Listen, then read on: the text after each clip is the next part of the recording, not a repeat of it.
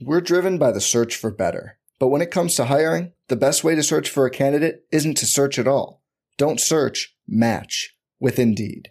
Indeed is your matching and hiring platform with over 350 million global monthly visitors, according to Indeed data, and a matching engine that helps you find quality candidates fast. Leveraging over 140 million qualifications and preferences every day, Indeed's matching engine is constantly learning from your preferences Join more than 3.5 million businesses worldwide that use Indeed to hire great talent fast. And listeners of this show will get a $75 sponsored job credit to get your jobs more visibility at Indeed.com slash BlueWire. Just go to Indeed.com slash BlueWire right now and support our show by saying you heard about Indeed on this podcast. Indeed.com slash BlueWire. Terms and conditions apply. Need to hire? You need Indeed. Welcome to the Mind on My Money podcast presented by Pinnacle Trust. Hosted by RebelGrove.com publisher Neal McCready and Pinnacle Trust financial guru Martin Palomo, the Mind on My Money podcast tackles the financial questions we're all thinking about. From paying for college to saving for retirement, from life insurance needs to 401ks and everything in between. The goal is to help you take the stress out of financial concerns and give you some tips to enjoy life while your mind is on your money. Now, here are your hosts, Neal McCready and Martin Palomo.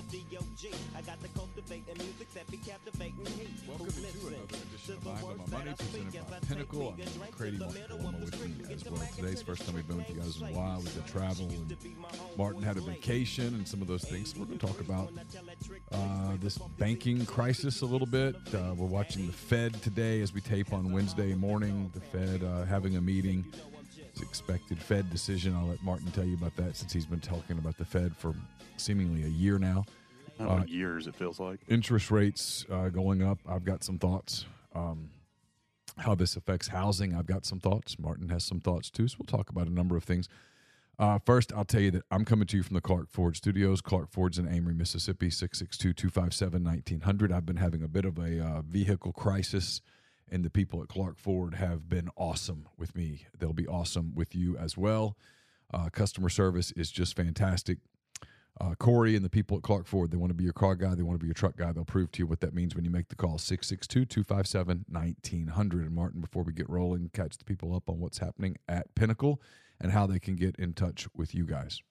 Yeah, man. Um, well, I, I, I hate to I hate to use the term business as usual, at Pinnacle, but it it is uh, you know kind of business as usual.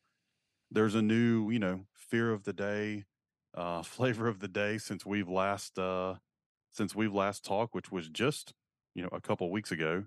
Um, but the world has turned and changed, and I know we're going to talk a little bit about that. Uh, a lot, you know, a little bit of fear and anxiety for folks where where it probably hits a little more home to the average person than um, you know than we, when we talk about stocks and bonds, and that's you know all to do with is my money safe at my bank. Mm-hmm. Um, you know, and I think that's a really good thing for us to kind of talk about and break down. Uh, one thing I will say, I don't think the media has done a really great job of during this whole process is really um, communicating what what happened with the you know the two banks that are that are different the silicon valley and, and signature bank and what's happening at First Republic and Credit Suisse. You know, like how does that? I, I have to stop you. How, how can you possibly say that the media, the media, has done a bad job covering a big national story? I mean, the media has hit so many home runs in the last three years with their coverage of of uh, of, of the pandemic, of the insurrection. I mean, the list just goes on and on of the things that they got right that uh, people like me got wrong.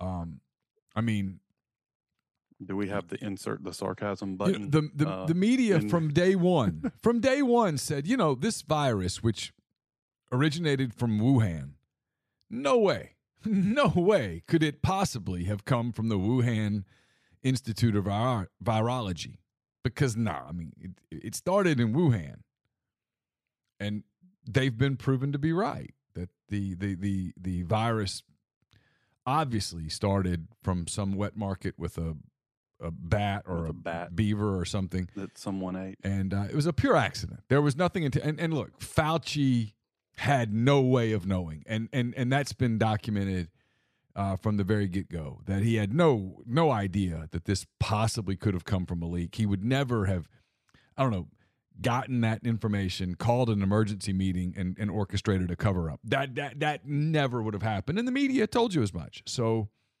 back off your criticism of the media here, okay? insert sarcasm for, for our listeners who don't speak fluent sarcasm. Um, but you know, I, I and I will say, back on the track of the media with this coverage, there has been a lot of sensationaliz- sensationalizing of, you know, of what's been going on. But what hasn't happened is a digestion for, you know, the average person to say, what does this mean for, for me? And in the absence of in the absence of information and understanding, it really creates a larger problem, which I know I'm preaching to the choir, you know, to you. Um, but when you don't understand something, uh, and and it's hitting home like your bank, it's easy for fear and kind of pandemonium to set in. And honestly, the worst thing that could and and we thank God it didn't happen, but the worst thing that could have happened where, where you know, let's just say a large portion of the general public said, I am now totally distrustful of even my community bank, you know, my little small bank that's in my community that has a very diversified, you know, customer base that is not Silicon Valley Bank, that is not Signature Bank, but I'm going to go pull all of my cash out and put it in my safe and then create unnecessary problems for banks that were not ever in in trouble. in all anyway. seriousness, if there was a good that came from the media's coverage of COVID, um, and let me be careful as I do this because what happened at the Capitol on January sixth was inexcusable. It can't happen. That that that's not that's not a democracy. Yep, I agree. But the word insurrection has been overplayed, and I think most Americans look at the video not even the Tucker Carlson video, just the video from that day. But now, if you watch the Tucker Carlson stuff, you're like, wait, wait, wait, wait a minute, wait, what, what? Um, but excluding that, I think most of us believe that a, a, a true insurrection. Now, you want to call it a riot? I'm with you. You want to call it a, a, uh, a unrest? Cool. You want to say that it's it's it's that that it was an invasion of sacred ground? with you 1000%. But an insurrection, it wasn't an insurrection. Because an insurrection, there would have been people that were armed. There would have been there would have been mass shooting and there would have been fire. And you know what I mean, Martin? There would have been more to an insurrection where you truly were trying to take over the government. That that wasn't that. So my point is this: I think that the the the pop the a large percentage of the populace now takes the media at less than face value. And so when this story came out, I think a lot of people thought to themselves, "Hey, I really can't trust the media here. I'm just going to wait a little while." And so it stopped panic. If that makes any sense. So I'm just going to give the Webster definition of of insurrection. The this is Merriam-Webster. You can go to the merriam-webster.com to look at it. Uh, insurrection is an act or instance of revolting against civil authority or an established government. They go on to further say a violent uprising against an authority or government. So when I think of that, I mean, I do think of, you know, like my family in Cuba when they lost their property. I mean, Castro, that was an insurrection. I mean, that was a a revolution and overthrowing of, you know, of of a government. And I'm again, I'm not minimizing at all. Right. Uh, But but when a you know, guy happened, but, but yeah. but when a guy you're right. walks in, in in Viking horns and, his- and his face and, and chest painted to look like Captain America, and they're opening the doors for him and they're escorting him around, helping him get to the Senate building. floor. Yeah. It's difficult for me to look at that and go, yeah, man, there was a lot of violence happening there. When when the only person that was shot was one of the quote insurrectionists who were shot by a Capitol police officer whose identity was protected for the better part of a year, and no charges were ever filed. I'm not saying charges should have been filed. I don't know, but it's difficult. But my point is, is that when the, the media, the media, two years out, two two plus years out, keeps going the violent insurrection. It's like, well, I know what I saw. It was a bunch of idiots, but I don't know that like and, they were they were stayed between the lines most of the time. I mean, like they literally were walking in between the ropes. It's kind of like ah, that's. I know what I saw. I saw a bunch of morons who were politically motivated, but I don't really think their goal that day was to overthrow the United States of America. Yeah, or incite you know violence with firearms or tanks or yeah, because they, they, they, they there's so many of them walked in taking pictures, taking pictures and stuff. I mean, they weren't. Yeah, they were they were armed with their cameras and maybe a little bit of stupidity. I mean, a lot of stupidity, a lot of stupidity, but you know, I agree. You know I what mean, I'm saying? I mean, I, am not even know judging one way or the other. It is what it is. It happened. It's it's it, it was it was a disgraceful day for our country, and we all agree on that. But I, I, I do think the media has weaponized that day in a way that has hurt the media's credibility. My my overall theme here is about media. I think the media has really hurt its credibility over the past 3 years and it may maybe it was a turned out to be a good thing that that ground was laid because no I don't I think when when the banking crisis as it has occurred I, I think a lot of people haven't gone to the media looking for answers. Yeah, and you know, well, I, I remember when the so it was right before we left for spring break when the Silicon Valley Bank collapse was beginning to happen, and there was a lot of reporting on financial media of you know um, CEOs or private equity guys telling the CEOs of the you know the businesses that that they helped seed that had large deposits at Silicon Valley Bank, telling them you know go pull your deposits out and kind of they were reporting that in financial news and i was just like man i can't believe they're actually saying that because i think the average person that's that's kind of watching you know cnbc and i don't i didn't watch fox business so i don't know how fox business you know covered it. I don't know how bloomberg covered it. I do know how the wall street journal covered it because I, I read a lot from the journal.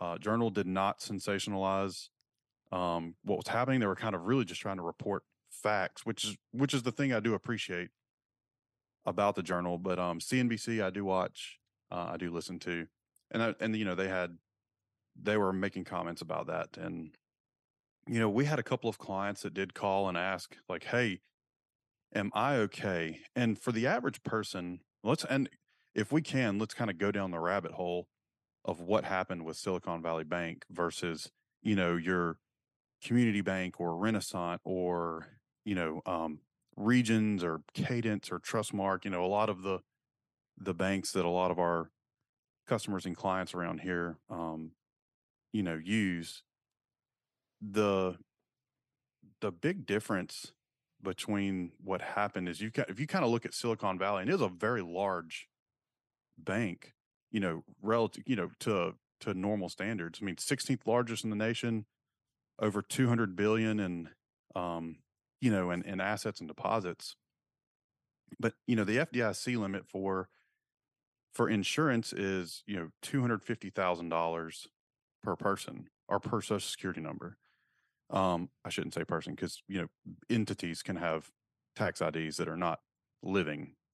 So per tax id so you know if you have under $250000 at a single bank the bank could go completely belly up and you're protected. You know, the FDIC coverage protects you. Okay. And, you know, a lot of people will say, well, why wouldn't you just spread your money out? You know, if you have, you know, let's say you have a million dollars of cash, why wouldn't you just spread it out amongst four banks? And if you have a million dollars of cash and you're, you know, me and you, eh, spreading it out over four banks is not you know, it's not super super convenient, but it's not the worst. It's not a a massive inconvenience, especially if they're all, you know, kind of local banks and you can move money back and forth. Sure, I could put But I can put You know- a quarter million at, at Regions and a quarter million at, at Oxford University Bank and a quarter million at, Yeah. at Cadence and a quarter million at Renaissance, and I've I've pretty much covered myself, and I can go up and down the street and get to all those banks. yeah, and you have no issues at all. But Sure, so if you're a large business and you know let's say your payroll every month is you know a million dollars then you know you've got to keep a million cash to make payroll and i'll say like you know even our business i mean we are not anywhere close to the size of a lot of the businesses that are we're at silicon valley bank but we have a really large amount of cash um you know in our bank accounts because we have to pay bills every month. We have to pay, we have to do payroll. I've got to pay rent. I've got to pay all these things. And it takes, you know, several hundred thousand dollars a month to run the business. Well, you know, these these startups or these firms that are, you know, with Silicon Valley, they didn't have, you know, hundreds of thousands of a month of expenses. They were having millions. So it, you know, they do keep above the FDIC coverage in a single bank account. Well, so what ended up happening was um you know a lot of these large uh, it, it was like 80% of their deposits were all above the FDIC limit so they were they were fully exposed to you know to something going awry in the bank and I'm going to say this is the Fed's fault for this situation and here's here's why. So if you're a bank there's very strict rules on what you can put your money in um, and and the Fed does have requirements like, hey, a bank's got to have X number of dollars in reserves, and you know the reserves are can only be invested into things like treasuries. Um, so they have to keep they can they, they cannot invest into risky or speculative investments. That all changed after the you know the market crash in 1929, when banks could kind of invest the money however they chose to. So government trying to you know to help people out you know in that regard by you know not the bank not losing all their money by speculative investing. So what ended up happening is you know they they were required to buy treasuries with deposits and they keep a a large amount of of customer cash um, you know invested in treasuries which are very very safe right? If uh, if the if the US government goes belly up then the cash is all worthless anyway, well, what happens is over the last several years when we had zero interest rates, you know, 0% interest, they were buying five year, 10 year treasury bills that were paying, you know, half a percent, 1%. Well, so when interest rates have gone up, just like when you're like a seesaw when you're a little kid, if interest rates go up, bond prices go down. So the bond port, the bonds that they'd had where they've had to buy them in the past, when interest rates started rising, the value of those bonds went down. Well, that doesn't matter if you hold the bonds until they mature because you're going to get 100% of your money back. Well, what ended up happening was there was a there was a little bit of uncertainty and a little bit of a run that started on Silicon Valley Bank and they went they blew through all the physical cash that they had and so they were going to have to start selling their bonds portfolios to be able to generate cash to meet the demands of their clients, their depositors. Well, the banking rules have these weird rules that you can put some of your portfolio in technically into a um, into a portfolio that's held to maturity. So they don't mark them to what their current value is. They mark them at at the par value, what they're going to get at the end, and they are able to carry them on their balance sheet um, you know, at full at full value. Well, if you have to sell them, you don't get full value. You're going to get, you know, either more if interest rates are down or less if interest rates are up um, for your for your investment. Because remember, you got the seesaw action. Interest rates go up, bond prices go down. Well, they were forced to sell some of their bond portfolio, their treasuries, at a loss because they had they had to to meet the the demand. Well, what then what happened is the pandemonium and fear started setting in saying they're not going to have enough money based on the value of their treasury portfolio to get me my money. So people started racing to the doors to try to pull stuff out. Now, so what the Fed actually did is they stepped in, they halted all of the pandemonium, and the Fed kind of said, "Hey, we're going to do you a solid here. Um, we know if you hold these things for you know two years, five years, ten years, you're going to get 100% of your money back. We're going to go ahead and advance you what you would get, what you would have gotten in two, five, or 10 years. And we're going to take your bonds from you today and we're going to put them back on our balance sheet. So the Fed balance sheet had actually started going down, decreasing, which was good. We needed it to over the last several months. And then you saw this huge spike, you know, uh, two weeks ago from where they bought, you know, all these bonds back um, from Silicon Valley. So it's not that Silicon Valley was, you know, uh, was quote unquote out of money. The reason they were in the position they were in because is because the Fed kept interest rates so low for so long and then and then ripped them up um, you know real fast and caused you know caused issues you know for the balance sheet now i'm not saying that silicon valley is not at fault here uh, someone the cfo of silicon valley should have said you know been doing analysis years and years ago saying holy shit if if we have a really uh, sharp rate hike it's going to cause us some some problems and we need to be prepared for it. And they weren't because they don't have a diversified base of, um, you know, of small clients. All their clients were these massive businesses that were over the FDIC limits, whereas your normal banks have a very diversified, you know, client base. So, would you call what happened a bailout? No, I wouldn't call it a bailout. I'll call it a lifeline because technically, I mean,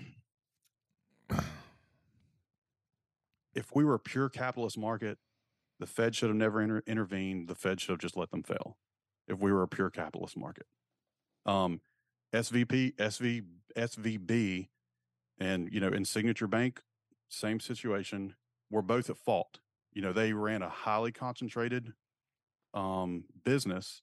They were not properly diversified. Um, so there was a lot of risk with a really highly concentrated uh, portfolio. I would have probably let them fail, um, you know, just to say, hey, you know, this is consequences for, you know, running your business this way. I do understand the optics and the emotions. If we, if, if the Fed would have let them just completely fail and go belly up, dude, there probably would have been a run on banks that were totally unnecessary. You know, like I'm not I'm not saying I'm just going to pick one. I'm not going to say that this is them, but like let's just say it was Renaissance, right? That diversified bank based in Tupelo um, or Cadence, you know, based in Tupelo. Uh, you know, they do a lot of community stuff, mom and pop.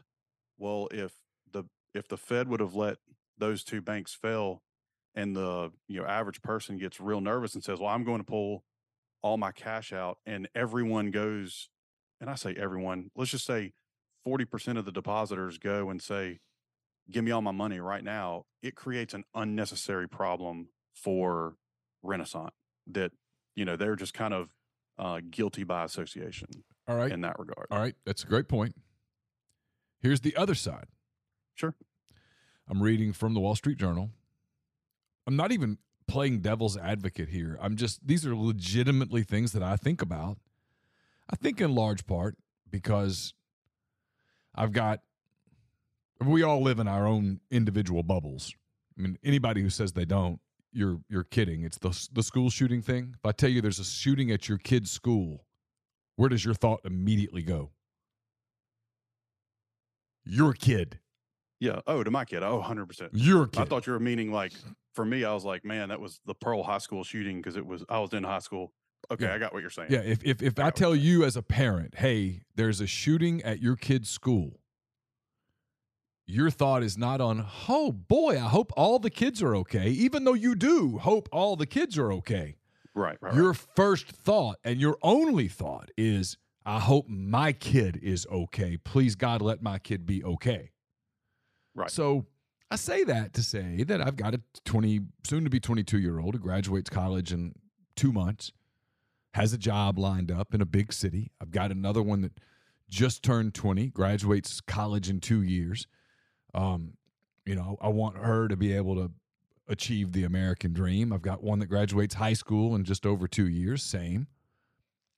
This is from Oyen Adeoyen of the uh, Wall Street Journal. I'm sure I've mispronounced his name. Um, but anyway, the bar Americans have to clear to get approved for loans and credit cards will likely rise, along with interest rates, partly as a result of the fallout from the collapse of Silicon Valley Bank. The Federal Reserve is expected to raise rates again Wednesday, though some economists say it would it could hit pause this month or in coming months. Regardless, recent troubles across the banking industry, caused in part by higher rates, will lead banks to toughen lending standards, financial analysts and advisors say. Banks will likely be more conservative with who they are lending money to in this environment, said Timothy Chubb, Chief Investment Officer at Girard, a wealth management firm. These heightened restrictions would make it harder to get a car loan, mortgage, or small business loan, says Lou Liberatore, Director of Research at Alexandria Capital an investment and wealth management company. The tougher standards would be equivalent to a quarter or half point increase in the Fed's benchmark rate, economist at Gold, Goldman Sachs Group Incorporated estimates. Uh, through though the Fed's anticipated quarter percentage point increase would be smaller than most during this past year's effort to stamp out inflation, the cumulative effect of a year of hikes continues to ripple through Americans' wallets. Higher rates have made buying a home less affordable and carrying credit card debt significantly more expensive.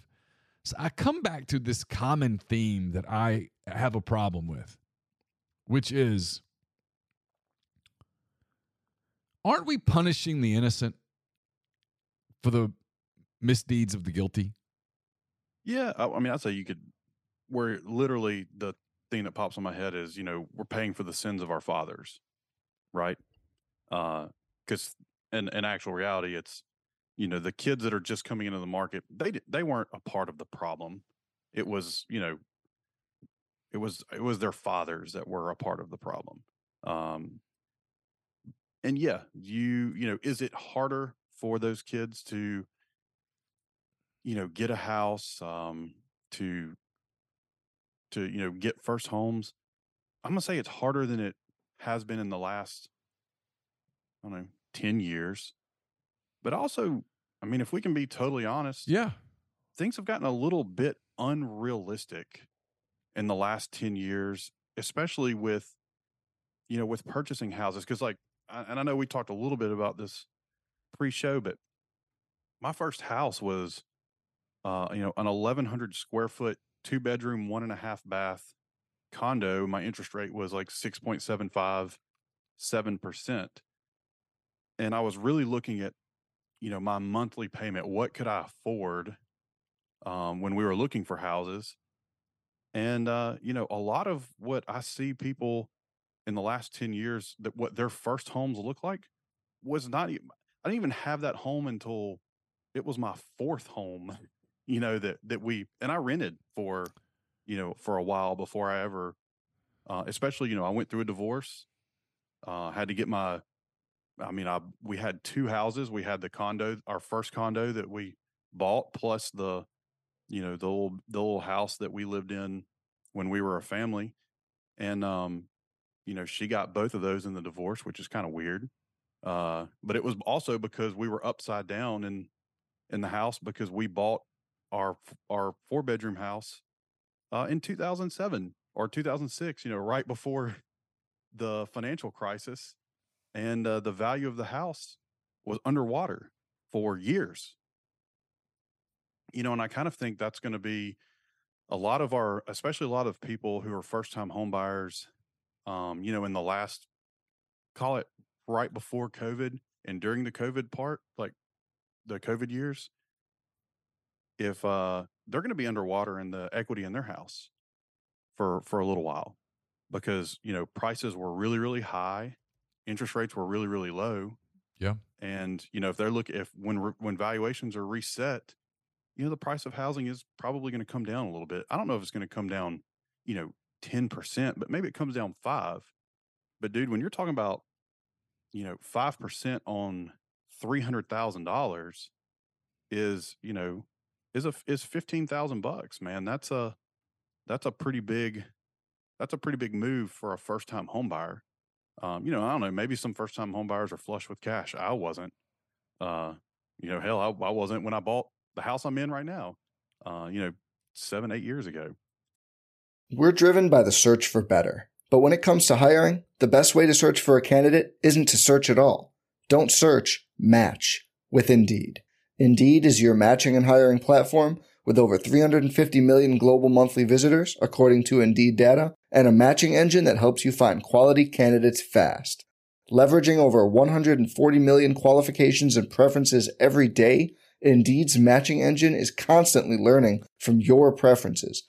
Join more than 3.5 million businesses worldwide that use Indeed to hire great talent fast. And listeners of this show will get a $75 sponsored job credit to get your jobs more visibility at Indeed.com slash BlueWire. Just go to Indeed.com slash BlueWire right now and support our show by saying you heard about Indeed on this podcast. Indeed.com slash BlueWire. Terms and conditions apply.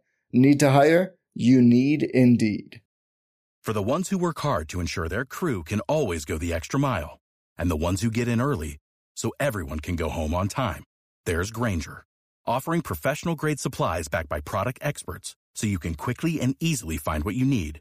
Plus, you can count on access to a committed team ready to go the extra mile for you. Call, clickgranger.com, or just stop by. Grainger, for the ones who get it done.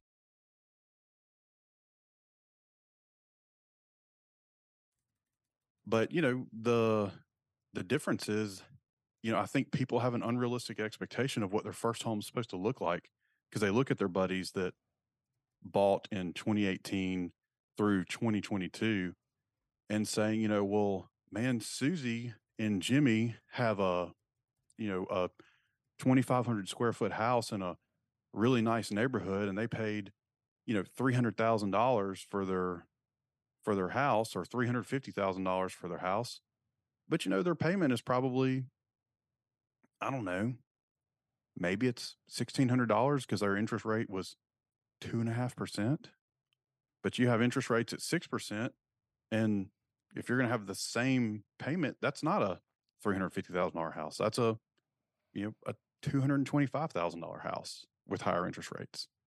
And I think people are just got to going to have to adjust their expectations, or either you know probably rent for for a little while. No, you know, you make a great point, and it's it's one that Thank what, you. what made me think about it when you said it was, um, I had a I had a question the other day on our site. I don't know if you are aware, but as we tape this on um, Wednesday morning, mi- Wednesday midday, Ole Miss's women's basketball team is preparing for a uh, Sweet 16 game in Seattle on Friday. Yeah, I actually watched the end of that match on the flight home. It was pretty. Yeah, It was pretty wild. So congratulations to them. But the point is, is that in, in years past, uh, they they have not been very good. Uh, the coach Yolanda McPhee McEwen has done a tremendous job of of building the program from the dregs of nothing to where it is today, which is to her credit. From a business standpoint, women's basketball has always been a sport that for us has not really resonated. um, when I say not resonated, Martin, if you could see the analytics when we've written about it, it's just unbelievable. Like no one reads it, no, No one, one reads no, it. no one looks at it, nothing. So anyway, we really haven't covered this team. And I had someone, you know, ask, "Hey, do you think in the future you're going to cover women's basketball?" And my answer was, "Look, there's only two of us. There's only so many hours, and so uh, ideally, I'm getting to something. I promise. Um, No, ide- ideally, we would have an intern. You know, Ole Miss has a journalism school. They have created a sports journalism um, emphasis. Ideally, one of those students who's an aspiring sports journalist would intern for us and cover women's basketball as a beat writer. It would be a tremendous opportunity for him or her. Um, you know, because you'd get exposure, you would get things literally work product you could put on your resume. Yep. You would get to be edited. And I'm I'm going to say this: I'm a very good editor. I'm I'm I'm not a terrific whatever, but I'm very good with editing. I can I could teach. I can make an average writer an above average writer. I can make an above average writer a significantly better writer, and I can make a terrible writer a almost passable writer. Okay. that would be me. Um, I could show you some things, and if you're teachable and coachable, I could help Yeah. you. I could improve you. Well, that's val- there's value in that. Yeah, I mean, that's what we look for when we're adding staff. I'm not looking for knowledge. I'm looking for are you coachable and and do you have an appetite for learning? Yes. So this sound, and I, I'm an advocate for young people. I really don't criticize them, except here. This is to your point. I get the people that reach out, hey, I want to work for rebelgrove.com. I want to work for MPW Digital. Okay. Let me tell you what we're looking for. I'd love for someone to go cover uh, the soccer team as a beat writer. Go to their home games, write stories about their players, uh, volleyball, women's basketball. Pick. You can do it all if you want, or pick one. I'd love that. Without fail, those people who have come come to me, reached out, and I come back with that, they've never followed up. It's not what they want to do. They want to go straight to football. Uh, Football or baseball, right? Yeah, they want to cover baseball. I don't need you to cover baseball. We got baseball covered. I want to cover football. I don't need you to cover football. We got football covered. That's not what they want to hear. Yep. And so then, if those same people ever sat down with me or you, because I know your your your story, there's a lot of chapters, right? You didn't just Yeah. become the CEO of Pinnacle. It just didn't happen. Hey, you know what? Today I'm going to be the CEO of Pinnacle. Yeah, Martin's a really good looking dude. We're gonna make him the CEO. Didn't happen like I mean, you did get it based on your looks, but but I it- mean, of it- course. but it took a minute. Yeah, because I have a, I have a face for radio, man. Yeah. Um, no, I mean you had to earn it. You had to work your way up because, frankly, had they given it to you in your twenties, you would have uh, failed miserably, and it would have been a Yeah. complete and total disaster. You know, I tell And people, have been discouraged. I tell people all the time. I mean, I did not. I, I became the Auburn beat writer at 28. Okay. Well, I graduated graduate school at 23. So in those subsequent years, I can't tell you how much high school football I've covered, how much high school girls volleyball I've covered. Never played volleyball. Okay. So it's def- covering volleyball for me was difficult because I didn't really understand what the hell I was covering. Sure. Um, how, how much high school girls basketball, high school boys basketball, high school uh, wrestling. As someone who had never wrestled, I mean, I knew like about Ric Flair and and and um, Yeah. you know. And Dusty. Rhodes and the Junkyard Dog. That did not help me covering No. high school wrestling. um, so I had male soap operas. so I had to educate myself enough on wrestling to write something that was passable for That the for the newspaper that I was working for. And all of that, Martin, made me a better reporter. It made me more, more resourceful. It made me better at time management. It made me more appreciative of an opportunity so that when I got the Auburn beat in the fall of 1998, I was ready for it. I didn't know that I was ready for it, but I was ready for it. Had you handed me the Auburn beat in the fall of 1994, I don't know that I would have handled it anywhere near as well. Um, but my point is, is to your point, and you're right. There is a tendency on young people to think that, hey, I live in this generation of you want something, you want an answer, you just go to Wikipedia. You you you go to the internet. I want to do a story on. Um, I need I, I need to do a I need to write a report on John Adams. I just enter John Adams in the search engine and boom, Yeah, away like I go. everything you want. Right? Yeah, it's Yeah. right there. And and um, I think I think that has that has created a um, that has created a a um, expectation that some life milestones will be that way. Yeah. I mean, and and dude, and I, I think that us allowing our children to fail in a kind of a fail in a somewhat controlled environment is a great thing. And that's what I love about sports.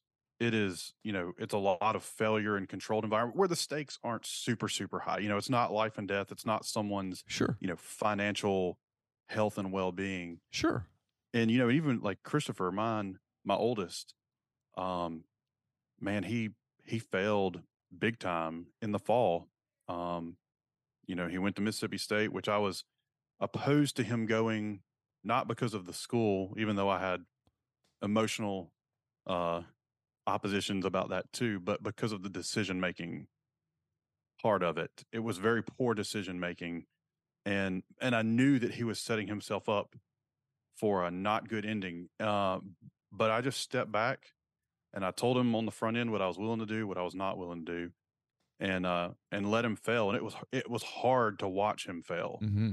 And uh, you know, in October, he told me he was like, "Dad, I think uh, I think I think I'm in trouble here." And I was like, "All right, well, what options do you have?" And he's like, "I got to really buckle down." He's like, "The car's in the ditch. I got to really buckle down to try to pull this thing off." And I knew that it was. I knew in my head it was not possible for him to pull it off, but I didn't say that to him. Um, Yeah. And then in you know November, he's like, uh, he's like, "We're this is not possible. This is not happening." And he's like, "What? What do we do now?" And I'm like, "Well, you got to finish what what you started. You, I mean, there's no downside because if you do nothing, you're gonna be in the same spot, but you can bust your butt, you know, during exams and try to pull at least some of your D's and F's up to, you know, C's and D's, um, which he was able to do some of. And then he tells me he's like, "Hey, I'm gonna come home and kind of get my shit together, and I'm gonna go to Holmes. I'm gonna go play soccer and get my grades up for a couple semesters to transfer out." I was like, th- "I think that's good decision making skills," but I couldn't go in and, you know, But by him making him. by him making that decision Yes. based on his failure, Yep. he learned more than he could possibly have learned had you just bailed him out. Yeah, hundred percent. You know, and he did tell me it's funny. He's like, "I'm sorry, I wasted your money," and I was like, "I appreciate that. I mean, it's kind of a sunk cost. We can't go back and get the tuition back." I was like, "But next semester's on you, dude." And he's like, "I know, I know." I was like, "All right, cool." Yeah. Uh, so it's different. You know, it's and it's hard to watch. It's hard to watch your your kid fail. Oh, that's probably a Uh, price you would have. That's probably a price you would have paid at the life lesson store. Oh, 100 percent. Yeah. uh, and a very and the way that it happened it was really a low cost failure but but he had a lot of growth opportunity with that failure and i think uh yeah i think it was the right thing for you know for for i was i was pissed uh you know about all of it but i wasn't going to tell you know i was going to show him those emotions um but but he needed to fail But but you're right. to be able to uh, to you know, learn. about the housing thing. You're right. I mean, you know, our first house in 97, 98, I guess when we bought it, 97, is in Birmingham. I want to say it was 1,100 square feet, and that sounds about right. Um, the interest rate was, gosh, if I recall, it was seven and a quarter. Yeah. And then we bought a Probably. house. I mean, I remember buying a house in Mobile in 1999. It was like hundred and thirty nine thousand dollars, and we were like, Yeah. can we do this?" You, you know what I mean? It was like this is dude, I had that same experience with my second house. It was 150, and I was like, uh, yeah, we we can't afford a 150 thousand dollar house. yeah. It was like okay, well, we're not going to be able to do this, this, this, and Yeah, this. I mean, if you- know, we were we were like we were we were we were uh, maxed out, and then you know, um, the real estate market kind of changed, and we were able to make a little bit of a profit off of that house, and and the Yep. interest rates were dropping, and it was like okay, well, we moved across the bay, and I remember buying our house in Spanish Fort. And I want to say it was like 2,700 square feet. And I remember walking into that. I had this had this big backyard. And I was in, let's see, I would have been in my mid 30s. Yeah. Mid 30s.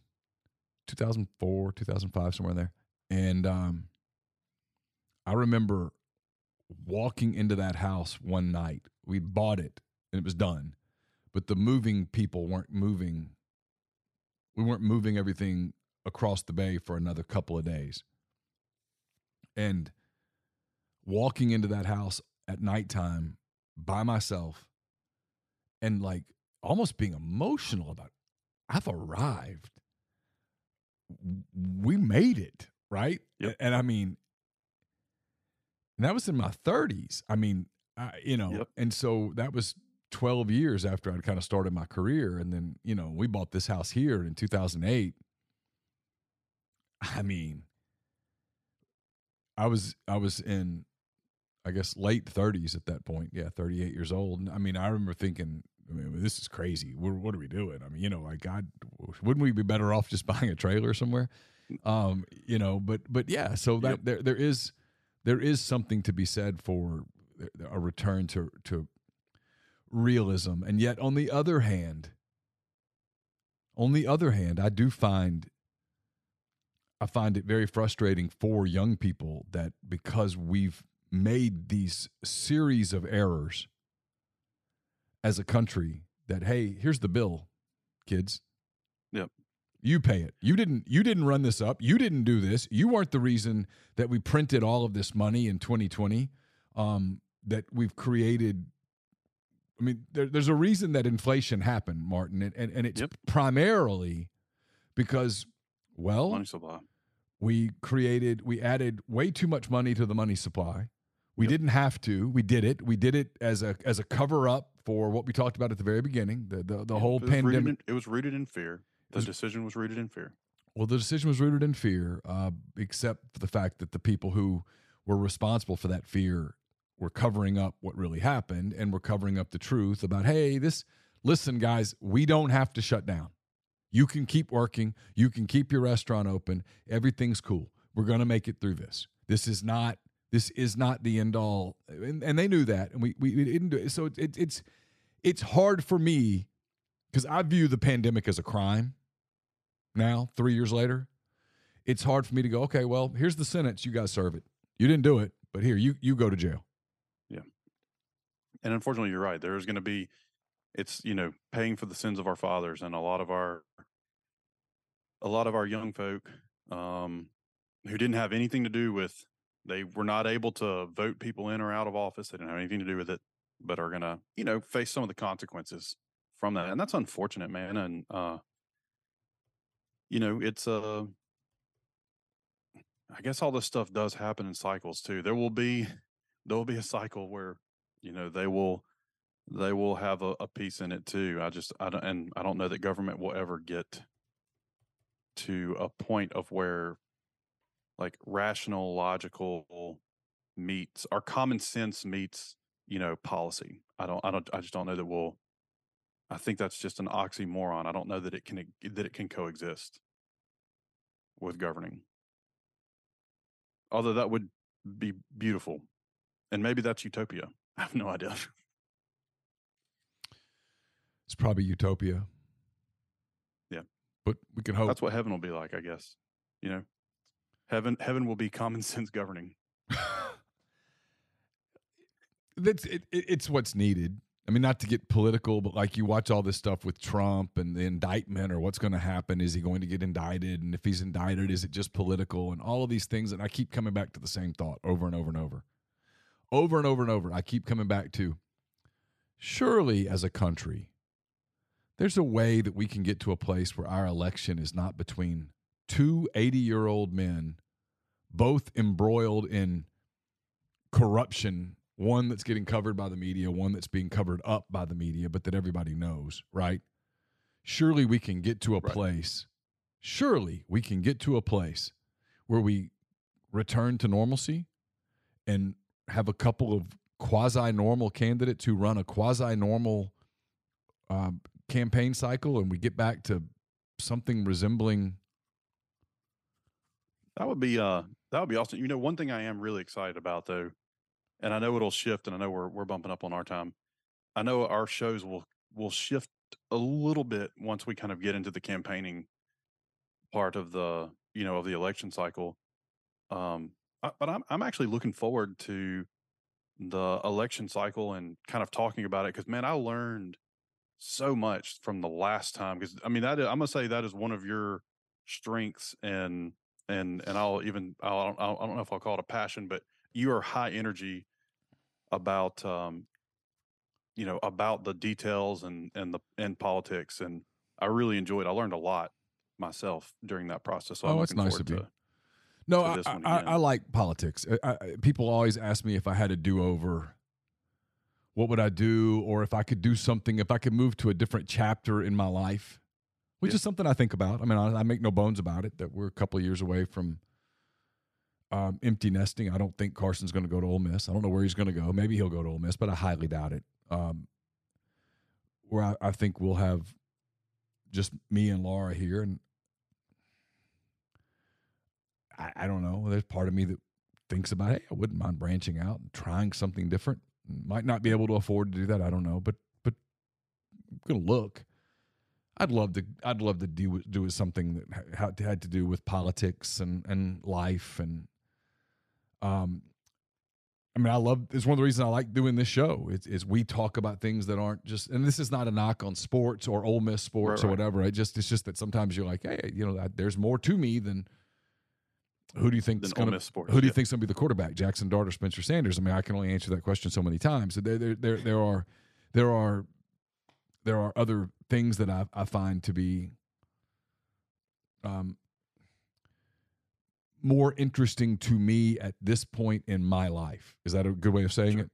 Yeah, It's I not. I'm not minimizing the people that are eat up with Ole Miss football. Thank God for you. By the way, I love you, appreciate you. Yeah.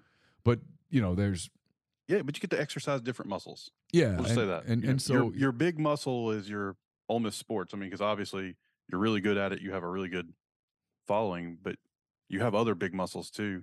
Uh, Yeah, because you 'cause get flex. because I kind of have this theory about this indictment that may or may not come down. It apparently there was a report that it was coming down today, and now it appears that it is not coming down today.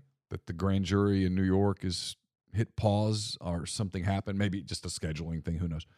Sure. Um, but I don't get the sense that anyone, mo- most of the time in a prosecution, an indictment is brought by a prosecutor from a grand jury because the prosecutor believes that he or she can get a conviction and should get a conviction, that someone should pay for a crime. Okay? And this is a criminal courts. This is not some civil court. This is not a federal court. This is this is a Manhattan court.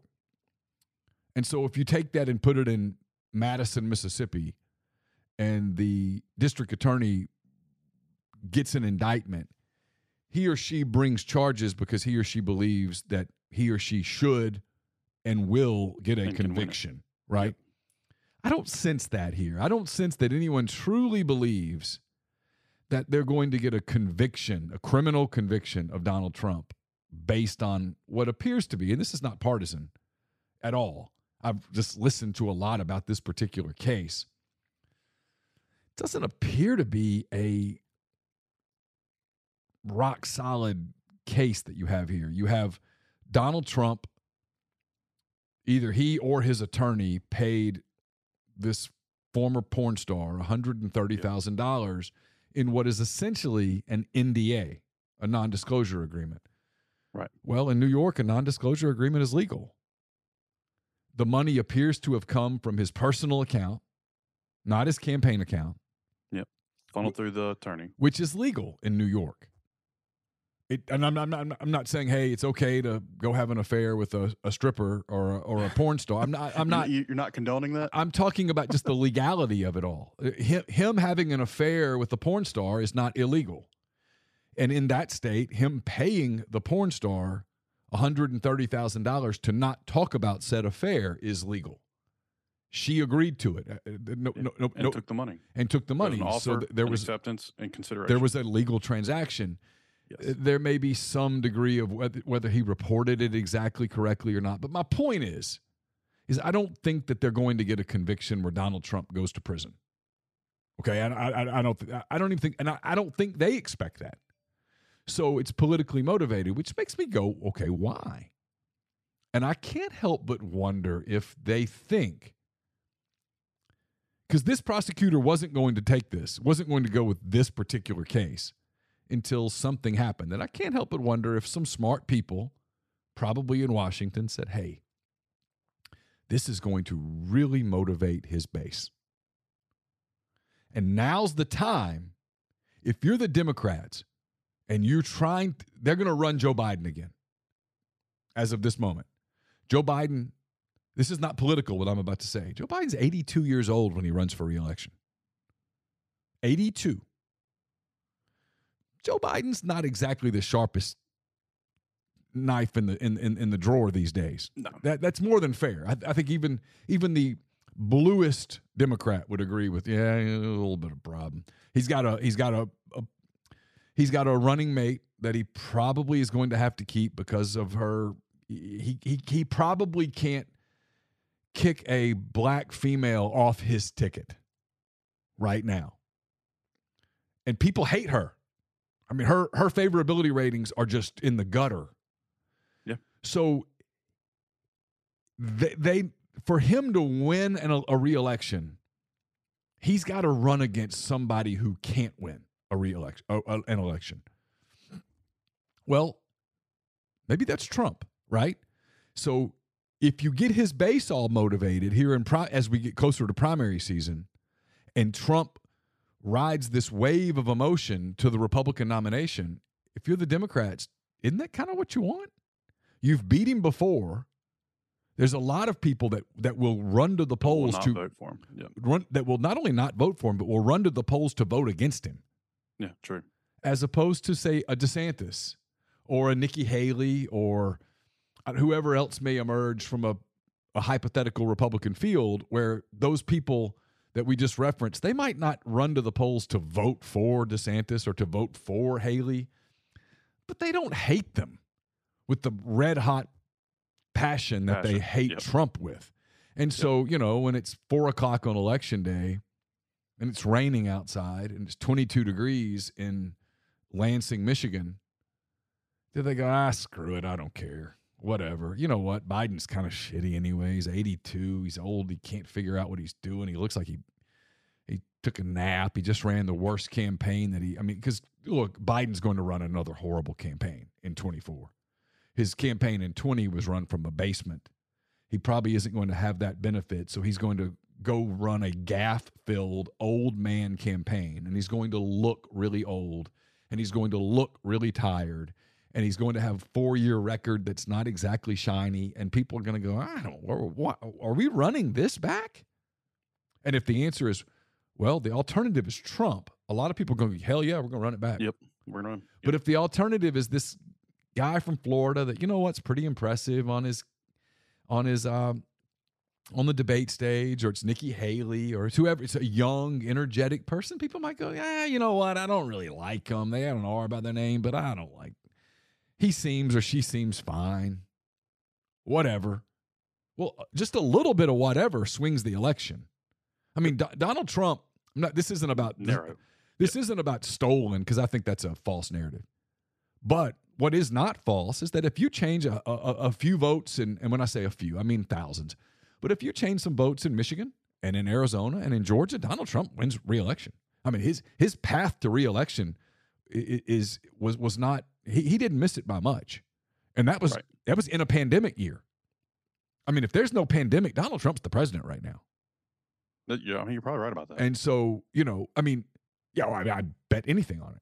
And so yeah, they, um, I'm- I'm- we probably I- have massive amounts of inflation, even more so than we have now. so I just kind of can't help but wonder if this is somewhat planned, kind of strategic. Hey, mm, let's. I mean, it feels let- that way. It feels very contrived. Yeah, let's get. Yeah, because I don't. I, I don't think that they think they're going to get a conviction here, because they're not. Just do more reputational damage to Trump. well, it just, but not even reputational damage. Get his base motivated, because even people Yeah, like me, I'm. I'm To- not a Trump to- guy. I'm not a Trump put guy. him in the, the Republican ticket. But I look at this and I'm like, man, why are you? This is not good for our country. Like it makes me kind of motivated a little. And so I know that his base, and his base now it's a small group, but his base is firmly loyal, yes, they and are. they're going to rally around this. And so you Yes, know, I mean, and DeSantis still hasn't declared. So I can't help but wonder if this is the Biden camp's way of going. Let's make sure that we're running against Trump. Because if you're Biden and you're running against DeSantis, suddenly Biden's running against his own record. If you run against Trump, You're running against Trump's record, and Trump's record's got some spots. I know we got to go. We ran too far. You probably have a, a meeting and Yeah, such. To yeah. I to. mean, I do. I do. You're good. I was just telling my dude that I was going to be en route in just a minute, okay. but I'm good. All right. Well, we will. Uh, we'll Well, wrap. dude, it. I look. I do look forward to the campaign season and talking about it a lot. so. It's coming. It's coming sooner rather than later. We'll uh, we'll be back. I think next Thursday is the plan. Yeah. Um, uh, or we might have to. We'll. I've got spring. We'll foot- figure it out. I've got Yep. spring football, and that's what's creating some schedule issues for me. But uh, we will. Uh, we will be back soon with another edition of Mind on My Money presented by Pinnacle. It's mypinnwealth.com, M Y P I N N wealth.com. Get in touch with Martin and the people there and uh, see if it's a fit for you. And they will uh, talk to you. And if it's a fit, great. And if it's not, you'll still have had a productive conversation. My guess is that you will find it's a fit. Uh, again, mypinnwealth.com, M Y P I N N wealth.com. For Martin Palomo, I'm Neal McCready. Until next time, take care.